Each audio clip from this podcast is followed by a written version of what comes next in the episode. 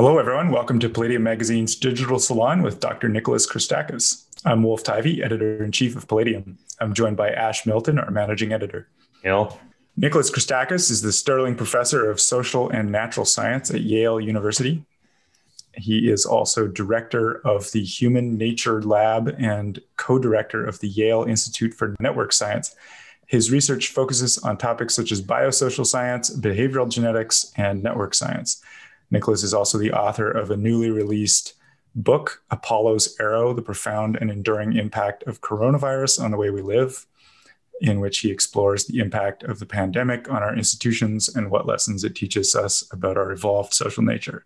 So, as usual, we're joined by our live audience of Palladium members. And Nicholas, welcome to the salon. Thank you for having me, Wolf and Ash. Great. Go for it. I want to. I want to just talk about the book a little bit. I read the book, Nicholas, um, preparing for this, and it it was quite interesting to me. I was almost expecting a more analytic work in the sense of you know a, a lot of top level analysis, but when I was reading the book, I was interested that you actually used a quite narrative form. In the book, you sort of go through, right, the stages of as this pandemic was breaking out. You talk about your experience, seeing how first, uh, you know, medical personnel responded, how different communities responded. It was interesting in that, you know, obviously 10 months ago, none of this had happened yet. And now I feel like I'm reading this narrative history of something that has just happened. And I mean, I'm sure we're going to get, you know, volumes and volumes of, of, of COVID histories down the road. And it's a kind of, given how quickly all of this has occurred, there's an almost surreal feeling to uh, reading super detailed history of something that we didn't even really know was coming, you know, a, a year ago. So uh, I just wanted to say I I, I like uh, that you use that format. I I was wondering, was your goal to try and make sense of of everything that's happened? Were were you using the opportunity to kind of piece together your memories of going through this? Well, my goal was to write an appealing book that would help people understand the nature of the predicament we're facing. I mean, we in our country and in the whole world are experiencing a once in a century event. We we may think this way that we're living now is so alien and unnatural, but there's nothing alien and, un- and unnatural about human plagues. Um, right. Plague is a part of human experience. Uh, it's just new to us. I mean, we think this is such a crazy thing that is happening, and how could it be happening? Maybe there's even some American exceptionalism here, too. We think, oh, we're rich, 21st century, scientifically grounded, uh, modern nation uh, how can we be being affected by these you know things we read about in history books? Well history only happens to other people yes. Other i mean why should we think that we uh, would not? So i think i thought my primary objective was to try to help people to understand not just epidemiology 101 which i do do some in the book but also just position this experience in the sweep of of human experience. And and the book as you said has a certain narrative arc. It tells the story uh, as it unfolded, and um, and then then sort of forecasts what's how, what's going to happen. You know how the plague will end, mm-hmm. how the pandemic will end. What happened to me is I had read some news reports in January. I mean, I'm, I'm a mm-hmm. physician and a social scientist, and I've done a lot of work in epidemiology. So I was, you know, kind. I had the knowledge I needed to make sense of what was happening. But obviously, I've never lived through any material pandemics either. The 2009 H1N1 pandemic that many of the listeners are old, all the listeners are old enough to remember. They don't remember because it was so mild. It didn't really kill anyone. It was a hundred times or more less deadly than the current one. And um, and the 1957 pandemic, which maybe some of your listeners are old enough to remember that, and um, most people don't remember it. That was the second worst pandemic we've had up until COVID 19 in the last hundred years. Anyway, so the events, the reports are coming out of China in early January. I was sort of reading in the newspapers. I wasn't paying a ton of attention, and then I got contacted by some some Chinese colleagues of mine for with whom I've been doing a lot of research over the last few years using phone data, where we we had detailed records on people's phones and uh, where they were and who they were calling. I mean, this was anonymized. We didn't have identifying information. And we had been previously looking at things like the impact of earthquakes on people's social interactions or or the impacts of the building of a high speed rail line, for example. And um, we decided they contacted me and said, "Hey, we should really use the data to look at the pandemic in China." This was around January 24th or so, mm-hmm. and um, and so we decided to do a project together. In that paper, we used data on 11 million people transiting through Wuhan through the month of January, and as they spread out around China, we were able to perfectly predict the intensity, location, and timing of the pandemic.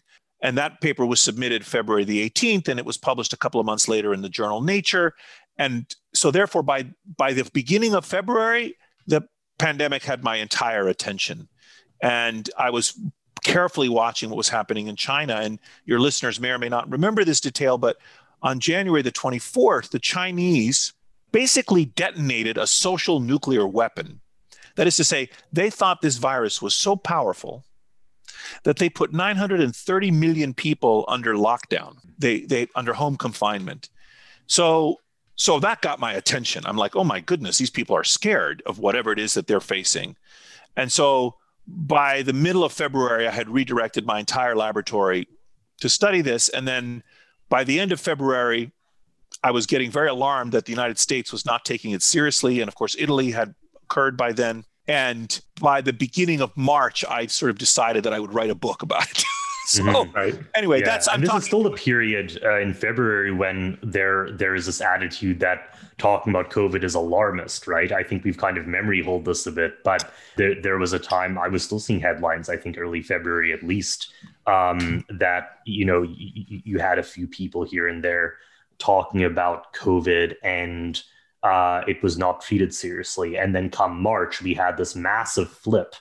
Uh, and I think after that, we got so dragged along by um, the experience of of this thing unfolding so quickly, you know, within days in a lot of places uh, when lockdown started, that that we forgot what that run up was like. Yeah, I mean, there's a flip that occurs in New York. Uh, I think it's March the 3rd. Bill de Blasio is shown riding in a subway car saying, never mind, you know, everything is fine and three weeks later is saying, "Oh my God, we can the, any any veterinarians in the city send us ventilators." Mm. And what's weird to me is that same thing happened in Houston, Texas, a few months later. By the way, when uh, the governor of Texas is like, you know, everyone, never mind, and then three weeks later, oh my God, you know, it's a disaster.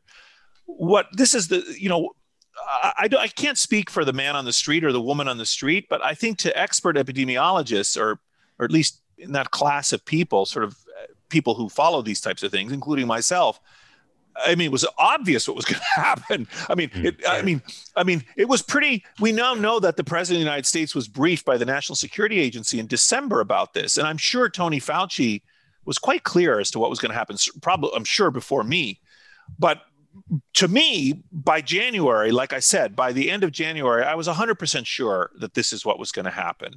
So the people that were saying never mind, I don't think were particularly well informed. That is to say, the actual experts were alarmed, and all my friends who, with whom I was, you know, messaging uh, at that period of time, other sort of, you know, I don't know how to describe them, you know, important scientists, yeah, other mm-hmm. experts, you know, who are really deep expertise in this topic. All of us were greatly alarmed. What do you think happened there? Because I remember that period where it was clear that the experts were worried. It was clear that independent observers were worried, but a lot of journalists, a lot of sort of official voices were still well, kind of downplaying it. What, what what accounts for that disconnect? So there are a number of explanations for that. The first and most fundamental explanation is that it is ex- it is in the intrinsic nature of exponential growth that for a very long time it looks like nothing is happening, nothing is happening, nothing is right. happening, and then all of a sudden a lot happens and so it's very difficult to sound the alarm when you're on the flat part of the curve. You know, even if the diseases are doubling, even if the doubling time is a week, you know, you go from one case in the United States to two to four to eight to 16 to 32. You know, it's now we're to two, you know, 64, we're two months.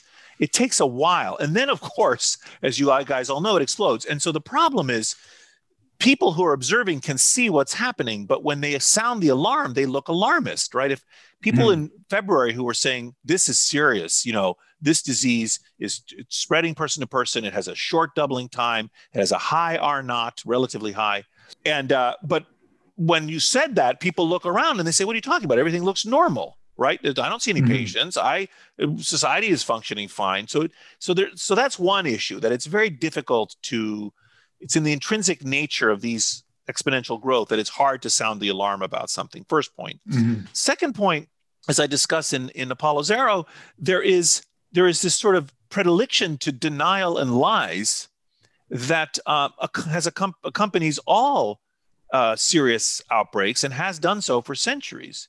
So, as you probably know, plague is one of the four, four horsemen of the apocalypse. Right. And I would say that mendacity is his squire. You know, they just follows right behind him. So there is always lies, you know, fantasy that, that nothing is happening, is not so bad, you know, or or or or uh, you know lies about how to treat it. The, the, the problem, of course, in our country was that this was also instantiated in the highest level of government, and the president of the United States was spreading utter falsehoods, and we now know that he had been briefed and uh, was deliberately lying um, to the American people. So, so you know, this happens. Okay, mm. so so if the president was doing this, you know, the average person on the street who doesn't have access to the head of the CDC and the director of national intelligence you know, we can understand why they also would be doing this. Hmm. But, but the I, CDC I wanna... was also like in, involved in a lot of that. Like it didn't look like there was the lies were coming from sort of any one sector of no, society. It looked experts. like every, every, institution was no, no, no, no, no, no, saying no. The experts like masks don't work and stuff like no. this, right? No, no, no. The experts of the CDC knew exactly what was happening. It was the political appointees at the top that were p- painting a rosier picture, and the mask issue is a more complicated story. Uh, I don't exactly know who said what about masks early on. I, I released me and a group of other people by April were sufficiently upset about the about the uh, misinformation about masking that we released a white paper mm. saying, you know, wake up, people. Masking is clearly important. But um, yes, you're right. There was some flip flopping uh, about that, um, and we can actually talk about what it means, why it's so difficult to have precision, and how to keep public trust during a time of plague, which includes mm-hmm. honesty with your audience, sharing the uncertainty, and sharing the evidence for your claims. So if you say, I'm recommending not to wear masks, you say why. Mm. And then you also communicate how certain you are. And that way, when you revise your opinion a week or a month later, you can say, then I thought this, now I think that, um, which enhances credibility and it, which is essential in combating a public health disaster. Yeah, it seems like in terms of the in, the play by play here, and I don't really want us to get bogged down just in in the play by play here because I think there's a lot of interesting higher level analysis in the book. But I, I one of the things that it seemed to me happened was that obviously, like by the nature of this thing, uh, any recommendation was going to have certain caveats. It might have to be updated. What we kind of had was that each recommendation on the political level, especially, was given with a kind of certainty. That there yes, was like the invocation that, ah, well, the experts say X, this is the strategy. And, you know, uh, criticism of this is kind of either malicious or disruptive or something like that, which works maybe the first couple times. But then obviously, as you kind of have to continually update, people become less willing to listen to expert advice when they're being told that like from their perspective, it seems to be changing week to week.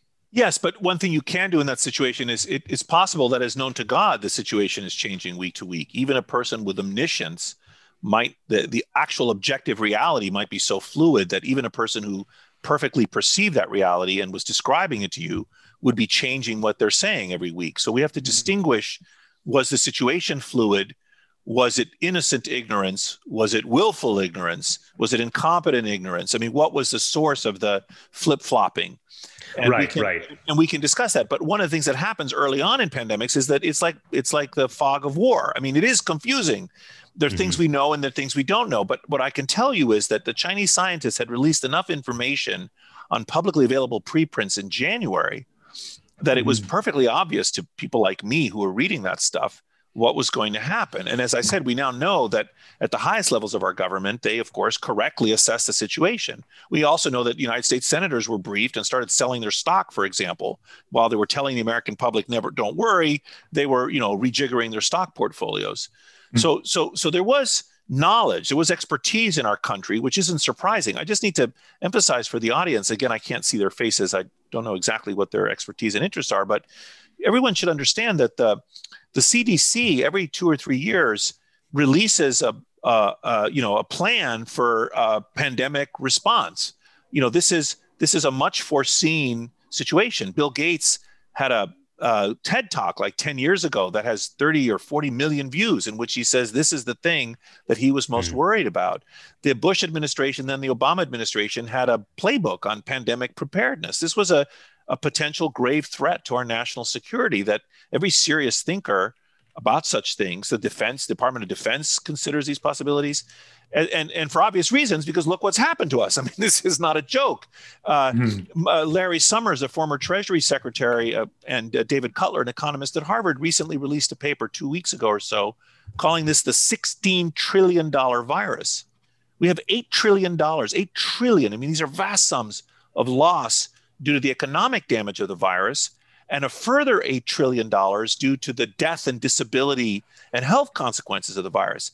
I mean, this is a like we were discussing, what people need to understand is this is a century, once in a century level catastrophe, which incidentally, lest people misunderstand two things, and I'll shut up. First, we are not at the beginning of the end of this. Mm-hmm. We're just at the end of the beginning. This is the virus is still in its opening act. First point. And second point, we are really lucky that this virus is not worse. Mm-hmm. I mean, this could have been like the movie Contagion right? It really could have been. Yeah, you could have like uh, Ebola-like diseases uh, also into pandemic mode.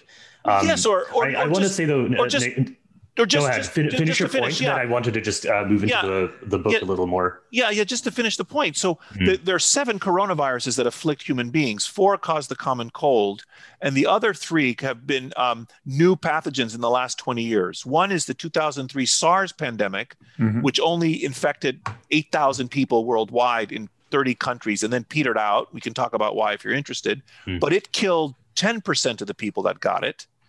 The other was the 2012 MERS, Middle Eastern Respiratory Syndrome coronavirus, which kills 30 to 35% of the people that get it. And this one that we have kills about 1% of the people that get it.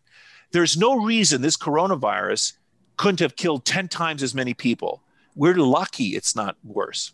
Right. Mm. And I, I want to take us a little into the early stages of when when, when you know when it was obvious this was a pandemic um, i think one of the interesting things you talk about in the book is how plagues and you know other disasters actually can drive mutual aid and solidarity and it seemed like in in some of these early weeks um, there were examples of this. You know, again, something I think people have forgotten a bit. You uh, have some examples. You point out Orthodox Jews uh, in New York driving overnight to donate blood in different states. Um, I think you kind of more broadly mentioned as well. You know, you often see rises in marriages or in childbirth after disasters. So at the beginning, we had this period of greater cooperation. I wonder, you know, in your opinion, why was America unable to maintain the kind of unity that we saw early on? I don't think we had unity. I think we had I think we had human beings acting nicely as human beings are wont to do. So I'm very optimistic about people. And uh, my most recent other book was called Blueprint: The Evolutionary Origins of a Good Society. You guys may know this about me. Certainly, my my disposition is optimistic and uh, positive, but I mm-hmm. also you know have a kind of very favorable attitude about our species. You know, I think our species is miraculous and we do many wonderful things. Like, as you're saying, we cooperate, we're nice to strangers, uh, we, uh, we love each other. Uh, you know, these are unusual qualities it, it, compared to many other animal species. Anyway, so I do not think we had any kind of coordinated, or certainly not nationally coordinated, and even state by state, there was a lot of uh, variation. I think lots of people were behaving in altruistic ways. Many physicians and nurses and first responders took material risks to their lives. Hundreds of American healthcare workers have died. Let's not forget as a result of this, um, which which is awful. And much of it, that death was unnecessary. Frankly, it was the incompetence of our government in not preparing adequately in uh, in February and March that put the, our doctors and healthcare workers at risk. Um, but nevertheless, doctors were altruistic, uh, people were altruistic. There was a tremendous amount of donation and giving and checking in on our neighbors and all the things that you mentioned. And I think that persists, by the way. So I don't think that's gone away. I, I think mm. the problem for us has been that we haven't had an effective collective response in our institutions of government. Right. Uh, you compare to the Spanish flu a bit and how uh, I, I think one of the big differences was that in the Spanish flu, the responses by institutions were framed in patriotic terms and in terms of supporting the troops in the war effort. Whereas it seems like this time things were often framed in terms of like, you know, public health, public safety. Um, and then as things got more polarized, obviously, you know, the different responses got painted in very uh, partisan political terms. Uh, do you think it do you think our institutions currently that it was possible at all to actually have that more unified response or or were we sort of doomed from the get-go on that no i think that i i um i think one of the pillars of coping with catastrophes as, and in particular explicitly collective ones like an epidemic where my actions affect your risk of death mm-hmm. it's not just a natural disaster it's like what the humans are doing affects the risk of other people of dying, of you know, being exposed to the catastrophe. One of the pillars of co- dealing with such catastrophes is precisely leadership and public health communication. We were talking earlier about the, you know, how do you maintain credibility? And so if I think we needed that kind of coordination, and I think the government we are entitled to that. I mean, we're the United States of America. We we we spend 17.7 percent of our health of our GDP on healthcare. We have the richest democracy in the world. We we clearly could have and should have done better uh, than we did. And so and, and I think what that would have required is the, the bully pulpit of the president and of uh, other scientists and leaders who would have been enfranchised to speak to the American public and to communicate to them the nature of this event, the risk that it posed, the sacrifice and maturity that would be required of us.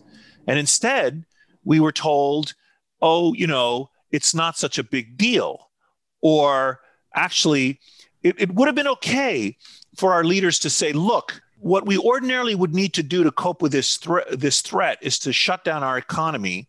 But if we shut down our economy other people will die because of course poverty kills mm-hmm. and there are other hardships that would adduce and dear american citizenry a public it is these are difficult decisions because we have to weigh different deaths and make a kind of rough utilitarian calculus. And and here's how i i the president or whatever have done this calculus. And and here's a course of action I'm recommending. I'm recommending we take the hit. We're going to have a million Americans die, uh, but we're not going to, you know, the government isn't going to shut down the economy. Keep in mind, the virus would have shut down our economy even if the government had done nothing. Hmm. Uh, but at least we would have had honest communication. But instead, we were told, oh, it's not a serious virus, or it's really not going to affect us. And, you know, we're paying a needless price, which is right we refuse to confront that there's an actual political decision that has to be made right yes. and I, I, think that is you know we've discussed this often on the salons that american institutions for various reasons we could go into seem to buck pass and shrink from political decision making of that sort partisan decision making can be done but political decision making of this sort well, it's interesting because i i mean I, my American history is so-so, so I won't be able to cite chapter and verse of, of prior. But it's you know it, it, the nature of this threat, given its once in a century magnitude, it's um, the fact that the world has changed. I mean, this virus, you know, was introduced into our species sometime in November of 2019, uh, and it's just going to circulate among us forever now. The world is different. The virus is out there. You can't put the genie back in the bottle, and um, and it's it's a deadly virus. And um, so we have to cope with that, right? And I would have hoped mm. that our country, which again I'm I'm not jingoistic, but like I'm I I rather like the United States. I think we're an mm. impressive nation. I have high hopes for us, uh, and I would have thought that we would have been better able, especially given our pre- pre- previous level of preparedness, to cope with this you know sudden event. And yet we have had an embarrassing response with a lot of needless death. Keep in mind, some deaths were going to happen no matter what. There's no way yeah, to of course. stop completely. So I'm not I'm not setting up a, a situation where like we could have somehow completely avoided all disaster. And I still think, incidentally, we're at about 300,000 excess deaths now as of what is it today, November the 7th. And I think we'll surpass half a million deaths before this pandemic ends in another year or two, two or three years we can talk about that why that, what that means in the time mm horizon at least half a million americans and as many as 1 million americans are going to die that is a enormous toll of mortality. Mm-hmm. And you know, I I would not willingly accept that. I would have tried harder to do better to cope. Mm. In the book, you talked about how people's behavior was changed at least as much by campaigns to act in the public interest as by campaigns warning about the danger of catching the virus. And you mentioned earlier in this conversation just that people seem to have this natural altruistic response, and that's what we were we are seeing a lot of early in the early in the process. So humans seem to be actually quite pro-social in practice in our instincts, but in in a lot of the narratives we use to talk about how society works. Um, and and just at the at the theory level, we seem to be prone to thinking of people as primarily selfishly motivated. Um, so why why do we seem to be thinking about like when we're thinking ideologically? Why are we thinking that people are so selfish? Uh, or do you agree that that seems to be kind of an assumption? No, I mean there is selfishness, there's cruelty, there's violence, uh-huh. there's tribalism. There are many awful things about us as well. Um, I'm not ignorant of the awful traits that uh, you know our species manifest the pogroms and the inquisitions and yeah. the enslavement and the you know uh, the violence and the warfare and everything else but also there is good in human beings and uh, much of it and in fact as i've made an extended argument elsewhere but the good outweighs the bad and this you right. know, we're like one of the few species for instance that that uh, raises non-biological children you know we adopt mm-hmm. children mm-hmm. That's a very uncommon as this animal. We cooperate with each other. We we share knowledge. We help strangers. I mean, every every person listening to this has been kind or polite to strangers as a routine matter as they go about their business. Mm-hmm. Um, and so, and maybe they take this for granted. Or here's another thing we do that's amazing: we accumulate knowledge and share it laterally and intertemporally. Mm-hmm. In other words, our ancestors bequeathed us the information on how to deal with epidemic disease. We didn't have to discover it. There's a playbook, literally a book, you know, a national plan for pandemic preparedness that other humans had, you know, written about and we could use. So that's a kind of altruism, that kind of teaching, the giving of right. So, so what so, I'm so, getting at is is we seem to not talk about the altruism in, in the discourse about how society works. We're often no, assuming no. that people are selfish. Why? No, why some people. Uh, I don't know. I mean, some people may make that assumption, but I'm not going to grant you that that it's okay. the that it's the general posture of human beings to think other people are selfish. In fact, surveys have been done. My mm-hmm. lab has done. I mean, I could go chapter and verse. For example, we played. Um, my lab does a lot of experiments using economic games we we have some software that allows us to create temporary artificial societies of real people. Tens of thousands of people have come to this online platform to play these games, and and we and we they can start out being nice or or mean to other people, and at least 2 mm-hmm. thirds of the time. People start by being nice. They don't start right. start being mean until someone else treats them in a mean way. Mm-hmm. So or if you look at the level of in our society we have i think the highest level of charitable donations in the world the american society does um, and not just our billionaires, but the you know average person is giving away a significant fraction of money every year. Even the poor give away money.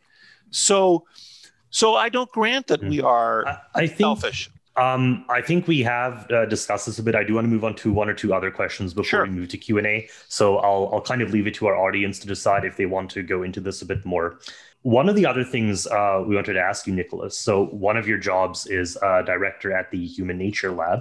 Um, you guys are doing some pretty interesting work on things like the genetic basis for human cooperation and uh, how how that even impacts our social networks. Um, I'd be interested to hear what lessons you've drawn on from that work in writing this book uh, and and in looking at the COVID response. Well, I mean, the, the, the network science perspective brings a lot to an understanding of um, epidemic disease. Um, let me see if I can give one example, which also touches on the whole issue of super spreaders. This will take three minutes. Let me sure might, might interest people. So there's something about there's an intrinsic property of a germ that's known as the R naught, the R sub zero, which is uh, attempts to capture how transmissible the germ is intrinsically, how spreadable is it, and um, and the R naught is defined as the is as the basic reproduction number. It's the number of new cases caused by each prior case in mm-hmm. a non-immune, normally interacting host population. So right. it's the ability of the germ to spread. And for co- for COVID nineteen, for SARS-CoV two, that is about is between 2.5 and 3.5 probably between 2.6 and 3 let's say it's 3 so for each case you can get three new cases if i get sick on average i'll infect right. three new people well if you want to there's this other phenomenon known as herd immunity and herd immunity is the idea that a population of people can be immune, even if not every individual within them is immune. So, for example, if you vaccinate 95% of the people for measles, even if one of the 5% who are not immune get measles, you don't get an epidemic because they can't spread it to anyone. They're not going to bump into another non immune person. So, that 95% level is gives the herd herd immunity as if you had vaccinated 100%. You get no outbreaks because you've crossed this threshold. Well, it turns out as you, you might have the intuition that the that threshold should be related to how infectious the pathogen is, what the R naught is. Mm-hmm. And it mm-hmm. turns out there's a simple formula for this, which is R naught minus one divided by R naught gives the herd immunity threshold in a population. So, for example, for an R naught of three, 3 minus 1 equals 2 divided by 3 equals 67% right. would be the number of Americans that would have to get infected with this pathogen in order for us, for the epidemic to stop, for us to reach the herd immunity threshold. With no behavior change. Yeah, well, no, the R naught is the R naught. That is the 67% right. is the 67%. That is it's just the formula, R naught minus one divided by R naught. So mm-hmm. there, once you know the R naught, you know the herd immunity threshold.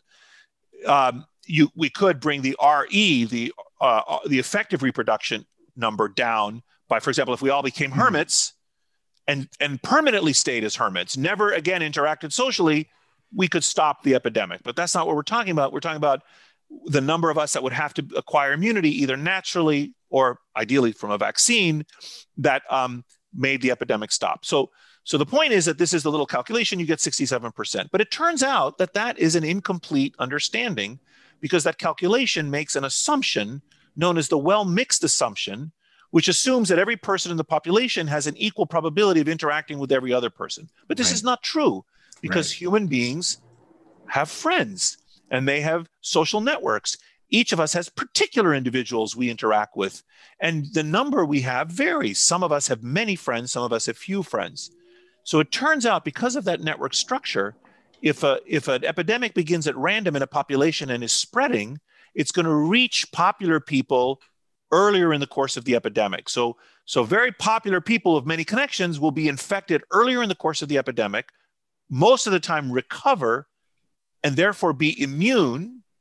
And now all these highly popular people in the middle of the epidemic are immune so they no longer provide avenues for the germ to spread through them. It's like it's like putting roadblocks on the highway on the network yeah. highway that the germ uses. And therefore an understanding of network structure allows you to re to modify the herd immunity threshold. And it turns out that when you do that the number comes down in this example right. we're working from 67% to about 45% so many fewer people need to be infected in order to get herd immunity. And the intuition is just that if you infect all the popular people and you make them immune, then the germ can't spread through them. And similarly, anyone that happens to be a hermit in our population, you're wasting the vaccine on them. There's no reason to give a vaccine to someone that has no social interactions. So that's a network science example. You asked me for an example mm. of how network science is relevant, and there are many other examples, but that super spreading events and so on. But that's one of them. Yeah, that's really interesting. So that would that mean that we might actually uh, naively overestimate the R naught early on in the pandemic because we're actually disproportionately hitting super spreaders? It could be. That's a very subtle and exact question, and so we try not to do that by some various corrections in the ways we go about right. estimating it. Yeah, and I mean, it also seems like in terms of things that got shut down early on, um, uh, you know, I, I, think of things like uh, religious services. Basically, these these um, points where uh, ordinary people who are very involved in their communities are going to be interacting with a lot of people. You're kind of talking about like the most popular people. I'm assuming you mean people who essentially have like the most points of connection um, with with others in their community. So, well, you, go ahead. I think I think you've mixed two things there. One is we are moving on to a slightly different topic, which is what causes super spreading, and it's not mm-hmm. just not just the germ, and Mm-hmm. Some germs are more prone to super spreading than other germs. It's not just the people. Some people might be more prone to being super spreaders. For example, let's say you have a bad immune system or an irritable throat. So you cough more. I'm infected and you're infected, but you cough a lot when you're infected and I don't. You're going to infect more people than I am. Or something about the environment, like being in a church or a choir or a nightclub, for instance, as you was as you were just highlighting, Ash. So, so so yes, the environment can also affect the probability of being uh, super spreaders. Mm-hmm. Well, I, and that was kind of my question was given what you've just said about how once uh, you know these nodes have immunity, you kind of have roadblocks.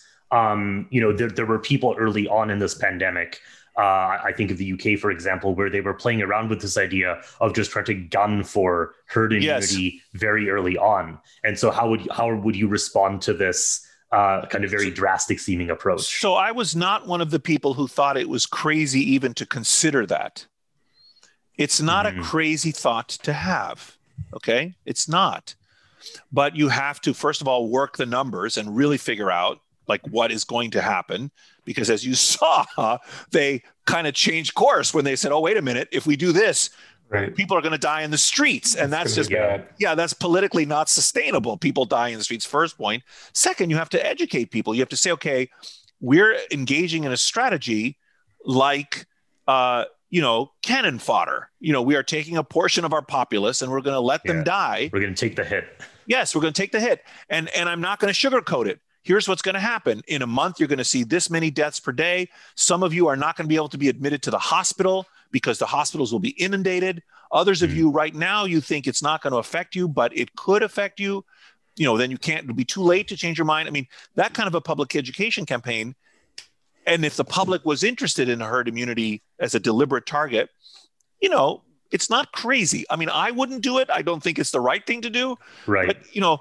it's not a crazy to consider, especially if especially if you think you're going to wind up willy nilly doing it anyway, let's say through incompetence. In other words, the United States of America might actually hmm. reach herd immunity through incompetence. Yeah, you know, and then you've taken all the, the hits of doing the shutdowns without even any of the benefits. The, yes, the benefits. and, and it's yeah. been a completely irrational approach where you haven't attempted to to protect the most vulnerable people. I mean, you've just been haphazard you right. know so is there a, how would you know like given that that early on it's often difficult to know what exactly the r naught is like is there any way you can know when herd immunity is the strategy to use intentionally? I would not advocate for an intentional herd immunity strategy uh, so in, no. in any in any any pandemic right? Not just this one. You think it's never the right well i suppose to take well, I suppose if you had a disease that wasn't fatal at all, and it was, you know, you were, sure. trying to stop, you know, the disease for no yeah, good the reason, cold or something. Yeah. Yes, I mean, I suppose you know there would be no reason to take, you know, just you know, let people like like H1N1. You know, we we scrambled to make a vaccine in 2009. Um, you know, uh, but it was a, as we discussed earlier, a very benign disease. So you know, the it's the pathogen is circulating as mm-hmm. you know mm-hmm. we um, um, like and or seasonal flu we you know we reach the herd immunity threshold on a very regular basis prior to the invention of vaccines this was the standard denouement of all human epidemics yeah, right? you kind of had to power through it. And... Yeah, well, not power. It's not. I wouldn't. No, yeah, powering I, through it. It's not like you're lifting weights. and You're going to get sure, strong. sure, sure. I, I just mean you you couldn't you couldn't use the proxy of a vaccine to try and achieve the same. Uh, no, result. you just yeah. that's just what happens. Yeah. Um, I think uh, we have time for one more question, and then we're going to move to our audience Q and A. So, Nicholas, you have er, one of the most fascinating discussions uh, I thought you brought forward in the book was this idea of cumulative culture. Um, and so, you know, how people pass lessons onto future generations. So you have a couple cool examples, like you mentioned these Aboriginal tribes uh, on some of the Indian Ocean islands, and how they have these oral traditions that instruct them which high ground areas to go to when things like tsunami events happen. And and these tribes actually able were were able to survive. Um, I think it was the 2005 tsunamis by following these traditions. You know, you, you have stones in places like Japan or in the Elbe River um, that that bring forward basically lessons from earlier disasters or warn people how to act in certain situations. So, looking at our institutions uh, and assuming that hopefully they've learned at least a few lessons from this, how capable do you see American institutions as being mm-hmm. in passing these lessons on, especially more than a generation or two, right? Passing them on for 100 or 200 years. Right. Because we're going to have another thing like this. Right. We'll have another pandemic. Years, we right? may have. Uh, well, it could be sooner. There's yeah. nothing prohibiting it from being, right. you know, could be in five or 10 years instead of 100. I mean, it's stochastic. I honestly don't know the answer to that, Ash, because like I said, all the knowledge requisite to know what to do was available. We had mm-hmm. experts and we had the world's leading experts on pandemic disease in our country. I mean, we right. Tony it Fauci used. Yeah, yeah, Tony Fauci lessons was, aren't just information, basically. Yeah, Tony Fauci was publishing papers about this when I was in college. You hmm. guys weren't even born yet. I mean, it's ridiculous. We had, you know, one of the world's authorities on pandemic disease has been heading the National Institute for Infectious Disease, you know, for decades now. Um, you know, we we've had other hard lessons like the HIV pandemic, for example, you know, which our country went through. And we actually there too, there was a lot of denial initially, right? President Reagan didn't even talk about it for like six years. He was halfway through his second term before he made the first remarks about HIV. Um, and also stigmatizing of minority groups. So, you know, gay people were blamed and Haitians were blamed and IV drug users were blamed, and always this temptation to blame others in the case of pandemic disease then too. So we, we had the national experience with this. We had the expertise, we had the experts, and still we fumbled. So I can't answer your question. In other words, mm. the stones were built, but people like the tsunami stones that you alluded to were built, but people didn't heed it. The right. thing that the thing that worked in the Andaman Islands, so they had an oral tradition for events that happen in deep time, in time that surpasses human memory. And the tradition was if you see the sea suddenly recede as if it were a tide, but much faster and much deeper, and you've never seen anything like that before, go to this temple made of stone on this hill and mm. pray. This was the tradition. And this was taught generation after generation after generation. And then the day came when all of a sudden this thing in the story happened. And people are like, oh my God, that thing in the story is happening. We better go to this temple and pray. And the water washed inland over the island and stopped short of the stone temple up on the hill. And they all mm, survived. Right. They so all survived. need to have a culture that values the info. Yes. Essentially. Yes, exactly. Meanwhile, you know, all over the coast of India with modern buoys and satellites and everything else, thousands of people die, right? Mm. So it's about it's not about just about having the information it's about transmitting it it's about respecting it and so on. Yeah it's about acting on the information. Yeah so that wraps up the first half of the salon for this week. Uh, next we'll be taking questions from a live and select audience of palladium members. This half of the discussion is available to the subscribers and palladium members only. To become a member and get invited to upcoming salons please visit us at palladiummag.com slash subscribe. So thanks for joining us for part one of the discussion with dr nicholas christakis his new book is Apollo's Arrow The Profound and Enduring Impact of Coronavirus on the Way We Live.